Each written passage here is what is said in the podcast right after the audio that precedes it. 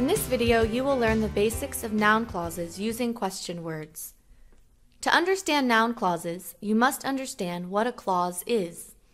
A clause is a group of words containing a subject and a verb. An independent clause, or main clause, is a complete sentence. It contains the main subject and verb of a sentence. For example, Sue lives in Tokyo is an independent clause. It is a complete sentence. Where does Sue live is also an independent clause, but in the form of a question. A dependent clause, or subordinate clause, is not a complete sentence. It must be connected to an independent clause. For example, the dependent clause, where Sue lives, is not a complete sentence. It becomes a complete sentence when we connect it to an independent clause. For example, I know where Sue lives. I know is an independent clause. Where Sue lives is the dependent clause. Together, they form a complete sentence. A noun phrase is a word or group of words that is used as a subject or object. A noun phrase does not contain a verb. For example, his story was interesting. In this sentence, the noun phrase is used as the subject of the sentence. In the same way, a noun clause can be a subject or an object. In other words, a noun clause is used in the same way as a noun phrase. For example, what he said was interesting. Here, the noun clause is used as the subject of the sentence. Remember, the noun clause has its own subject, he, and verb, said, but as a whole, the noun clause acts as the subject of the sentence. As these examples show, both noun phrases and noun clauses can be the object of the main verb. I heard his story. His story is used as the object of the verb heard. I heard what he said. In this sentence, what he said is the object of the verb heard. Noun phrases and noun clauses can also be objects of a preposition, as in these examples. I listened to his story, and I listened to what he said. Noun clauses often begin with words like where, what, who, whose, why, and when. Notice the differences between the questions and the noun clauses in these sentences. Where does she live? I don't know where she lives. What did he say? I couldn't hear what he said. When do you arrive? Do you know when you arrive? Notice that does, did, and do are used in the questions, but not in the noun clauses.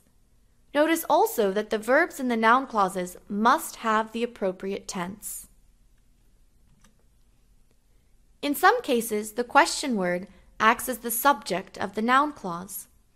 In this situation, both the question and the noun clause have the same word order. For example, who lives there? I don't know who lives there. What happened? Please tell me what happened. Who is at the door? I wonder who is at the door.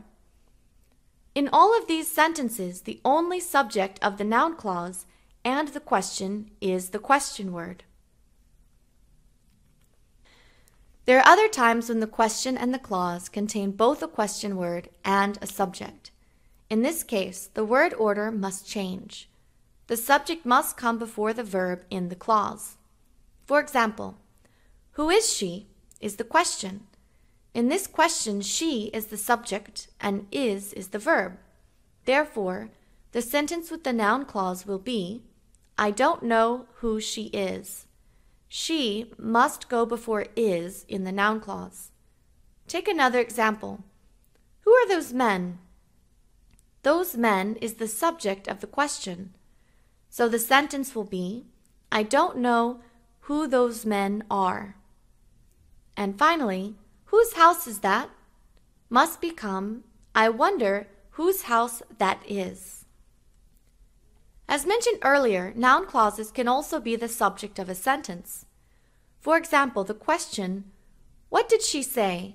Can be put into a sentence. What she said surprised me. In this sentence, the noun clause, what she said, is the subject of the sentence.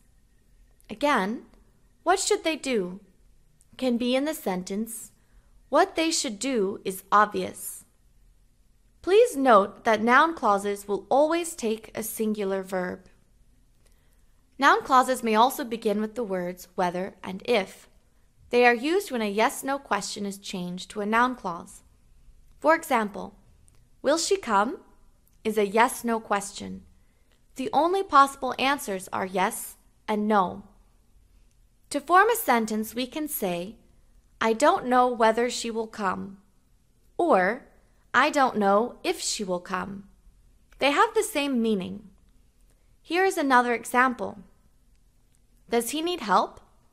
Becomes, I wonder whether he needs help, or I wonder if he needs help. Please note that whether is more acceptable in formal English, but if is quite commonly used, especially in speaking. The previous examples show the basic way to express yes-no questions in a clause.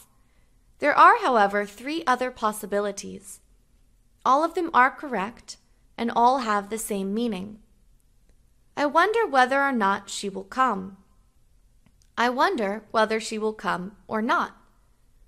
I wonder if she will come or not. These are slightly more complicated as you need to be aware of the location of or not. If you are unsure, just use the previous patterns. Just as the other noun clauses can be used as subjects, so too can clauses beginning with whether and if. Whether she comes or not is unimportant to me. In this sentence, whether she comes or not is used as the subject. This concludes the video on noun clauses with question words. Be sure to check out our other videos for more grammar help.